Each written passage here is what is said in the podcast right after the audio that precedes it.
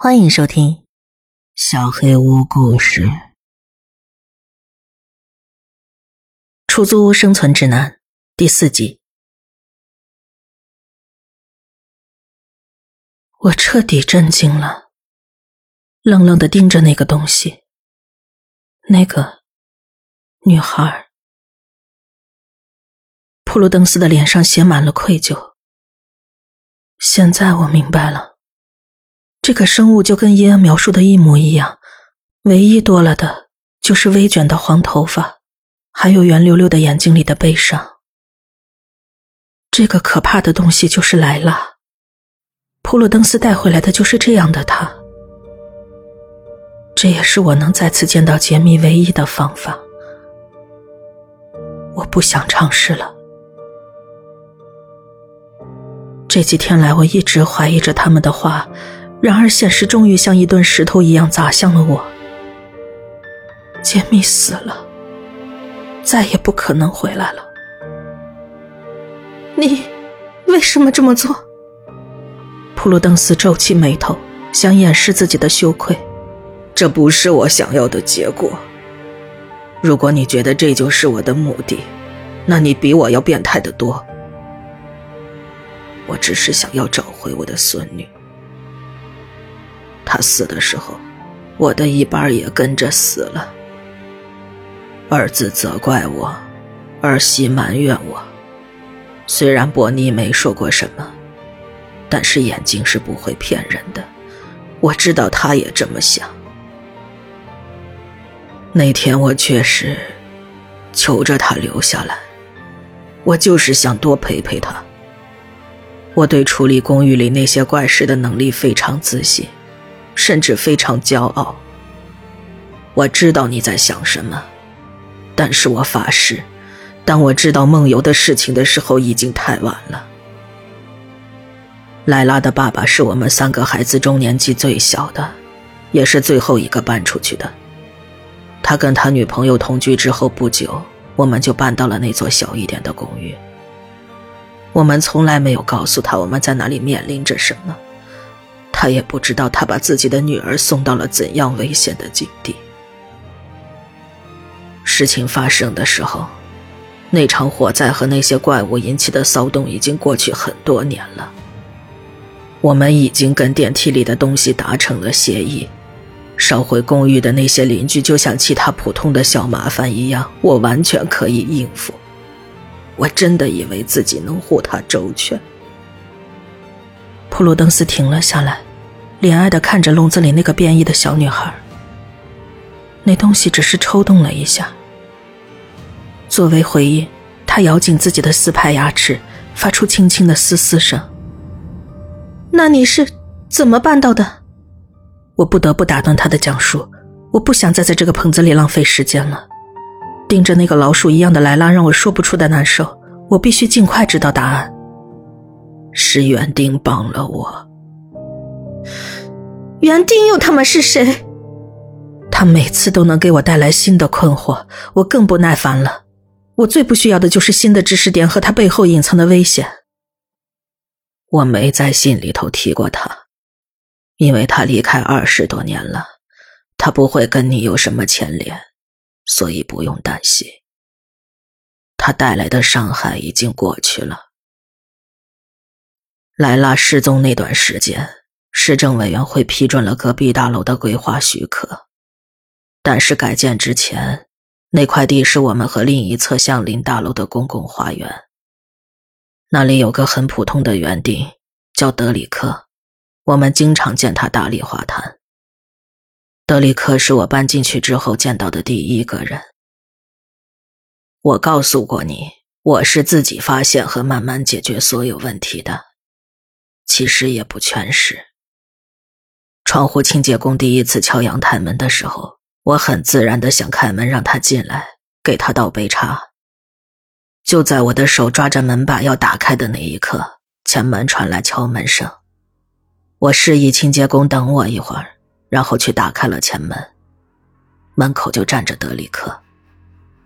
他告诉我不要让那个人进来，否则会铸成大错。他听上去很不可理喻。所以我就跟他直说，不可理喻。吵了几句之后，我准备给清洁工倒茶招呼他进来，德里克抓住我的手朝我大喊，让我看看外头那个人。我回头一看，外头并没有人，只有一个怪物，身形高大，骨瘦如柴，瘦得让人难以置信，感觉那层灰色的皮下边只有骨头。他的眼睛深深的凹了下去，凹的不知道有多深，就像你想象一下最深最黑的山洞。他嘴边挂着口水和粘液，滴在阳台的玻璃门上，滴到了外面的地板上。我刚要张嘴尖叫，德里克突然松开了我的手，怪物突然消失了，取而代之的是那个笑脸盈盈的人。他一边擦着玻璃，一边求我给他点喝的。我花了很久才明白过来，但是我知道自己看到了什么，那才是清洁工的本体。我再也没有产生过给他开门的念头。德里克没一会儿就走了，他没告诉我那个擦窗户的东西是什么，也没有告诉我他为什么几乎每天都来。他对发生的怪事只字未提。尽管德里克是这些怪事中的一部分，但是他就像一个光之使者一样。他说：“当我需要帮助的时候，他一定会出现。”他说：“他的工作就是照看居民们，就像他照料楼下的花坛一样。”这些年来，他只出现过几次。当时跟电梯里那些生物达成协议，也是他促成的。他还在花园里给死于火灾的那些邻居们做了一个纪念装饰，还在那些猫来了之后，把对猫有毒的植物全都铲除了。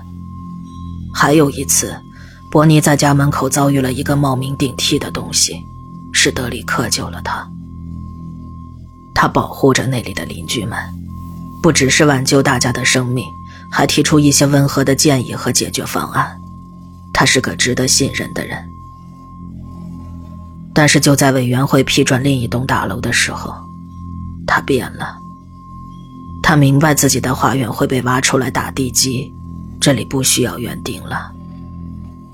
随着时间推移，他变得暴躁易怒，但当时没什么人注意到这一点，因为当时发生了我们身上那件悲剧。莱拉死的时候，我也不想活了。那天我坐在花园的长椅上默默的哭，德里克走了过来，他说他可以帮我用花园把他找回来。我当时很愤怒，我大喊那都是他的错，他应该立刻出现在现场制止他们。他当时不知道做出多大的努力才跟那群生物达成了协议，他花了很多很多时间跟他们交涉。他说。莱拉违反了协议，他只能允许他们做规定好的事情，他没有办法阻止他们。但是他想帮忙修正错误。我明白他为什么不出面干预，但是我接受不了。我对他大发脾气。说来惭愧，我狠狠地踩烂了那个可怜人刚栽好的花坛。我当时伤透了心，也在气头上。很快我就累得瘫坐在地上，嚎啕大哭。德里克想要安慰我，但是他的心思几乎全在自己的花园上。他说对我的遭遇表示遗憾，但是不管怎样都不应该破坏花坛。他说他一直对我很好，我应该对他更加尊重。我大声告诉他，这一切都无所谓，反正过几天这里就要被铲平了。说这句话的时候。我应该多注意他气得直哆嗦的样子。他的语气也严厉了起来。他说他明白我很生气，但是没必要撒在他身上。如果我这么迫切想要找回来了，他知道方法，但是这很危险。我求他，什么都可以。我告诉他，让我做什么都可以。他说其实很简单。我只要进到电梯里，给那些生物提供一些食物，当他们疯狂抢食的时候，我需要不停的念“王者归来”。他说：“没人能保证我说出第一个字之前，他们不会把我咬碎。但是，一旦我成功了，莱拉就能回来。”没错，我成功了。我照着他的话去进行仪式的时候，那里一只生物都没有。一开始我以为这只是一场徒劳，莱拉并没有立刻回来。但是几天之后。我发现他在家里跑来跑去，他还咬掉了达蒙一只耳朵。开始我想杀死他，我不明白怪物是怎么进到家里的。但是当我拿起武器冲过去，我从他的眼睛里认出了他。我想去找德里克问个清楚，但是建筑工人已经开始施工了，花园不见了，德里克也不见了。从那之后，没人再见过他。所以，凯特，那栋楼里没什么东西是完全无害的，你必须时刻保持警惕。从那以后，我就一直这么养着他。你可能觉得我疯了，但是我不可能亲手杀死自己的孙女。我不是怪物。普鲁叹了口气。领我出了小屋，在我身后，他用一把老式挂锁锁上了他最丑陋的秘密。我身心俱疲，我接收到了很多信息，因为这大量难以消化的信息，对杰米的悲痛短暂的平息了。我所有的希望都破灭了，尽管所有人，包括你们，都告诉我他已经不在了。但我真的打从心里希望你们全都错了。我不敢再看普鲁登斯一眼，找了个借口离开了。我失落的坐上公交车，回到了那栋曾经令我兴奋不已的大楼。到家已是午后，我没什么心情仔细考虑走楼梯还是坐电梯，但是最后还是选择了楼梯。在我做好可能要爬十一层楼的心理准备之后。我上了六层，就回到了自己的公寓。我躺在地板上的床垫上，开始认真的想着解密，几乎泣不成声，喉咙又干又痛，每一次吸气都伴随着腹部的抽筋。我哭着睡着了，我的身心可能已经放弃了挣扎。醒来时大概晚上十点，我尽可能详细的描述了事情的经过。发了上一篇帖子，然后坐到餐桌旁。我的人生完蛋了。我想了很多，为什么这些事情会发生在我身上？我在社交媒体上查看乔治亚的最新消息，但是什么都没有。杰米跟他的家人关系不太亲近，但是我不知道可以瞒多久。所有的顾虑在脑子里滚着雪球。而我必须独自面对这一切，我感觉自己受尽了折磨。我决定做一件平时绝对不会做的事情。我走下楼，敲了敲二十六号公寓的门。特里打开了门，他原本剪得整整齐齐的头发有些乱蓬蓬的，眼袋很大，我还可以闻到他嘴里的酒味。凯特，你还好吗？他很关心的样子，我觉得这有些讽刺。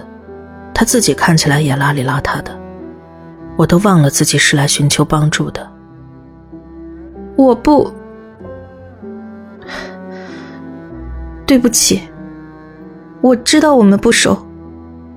我就是，别担心，普鲁给我打过电话，他都跟我说了，你男朋友的事情。请节哀。很遗憾，我还没有见过他。特里用母亲一样的表情看着我，温暖又善解人意。进来喝杯茶，或者更烈一点的咖啡就好，谢谢。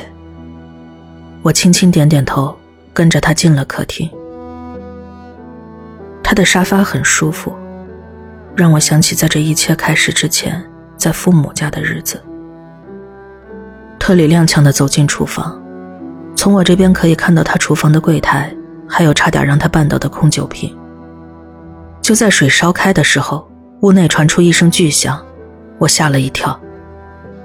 特里咳嗽了几声，试图掩盖那个声音。哎，请稍等。他惴惴不安地嘟囔着，走向卧室的方向。然后是另一声巨响，咯咯的笑声和几句声音不大的训斥。片刻之后，一切安静了下来。特里回到了客厅。不好意思，孩子嘛，你知道的。我差点忘了艾迪和艾莉。现在已经很晚了，从特里脸上的表情看得出。他的夜晚都是这样开始的。我点点头，不知道该说些什么。我感觉他应该能看出来，我只是需要找个有人的地方坐一坐。他忙活一阵之后，端来了一杯咖啡和两块焦糖饼干。我已经好几天没怎么吃过东西了，我真的很需要糖。结果我跟特里聊得很不错，尽管有很大的年龄差。但是我们对音乐、电影以及食物的品味都很相似。我们随意的聊了有一个来小时，都是些很普通的事物。从疯狂里解脱出来真好。我已经习惯那对双胞胎的吵闹，聊天过程中甚至笑了好几次。我几乎忘记了这几天沉浸其中的感受。但这份解脱没有持续多久，一声比刚才还要强烈的巨响传出。两个孩子紧跟着跑进客厅，一头扎进了他们妈妈怀里。我吃了一惊。艾迪和艾丽穿着睡衣，还是跟我在大厅里遇到的可爱孩子一样的身体，但是有些不一样的地方。他们可爱的深棕色狗狗眼变成了深深的空洞，就像普鲁描述窗户清洁工时我脑补出的样子。他们的手指末端是又长又尖的爪子。我吃惊的盯着他们的新容貌，还没来得及感到害怕，特里抱着他们问怎么了。他们哀嚎着，把原本是眼睛的那个深洞埋在妈妈的肩膀上。尽管他们的外表如此可怕，但他们表现的就是两个受惊的小孩子。这一天太过漫长了，我本以为噩梦已经结束了，没想到它才刚刚开始。妈妈，对不起。我们不是故意让他们进来的，我们只是在那逗。嘘，他们来了。谁？你们做什么了？特里此时脸色惨白。孩子们还没来得及回答，特里的脸已经白得像一张纸一样。我抬头一看，客厅门口站着大概十几个人，他们的长相都很普通，他们面无表情，穿着很普通的衣服。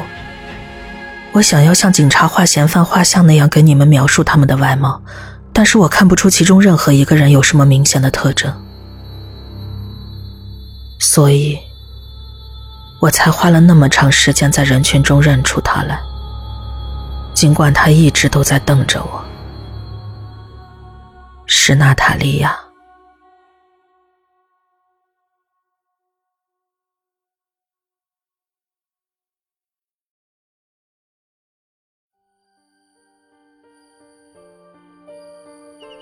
本期小黑屋故事就到这里。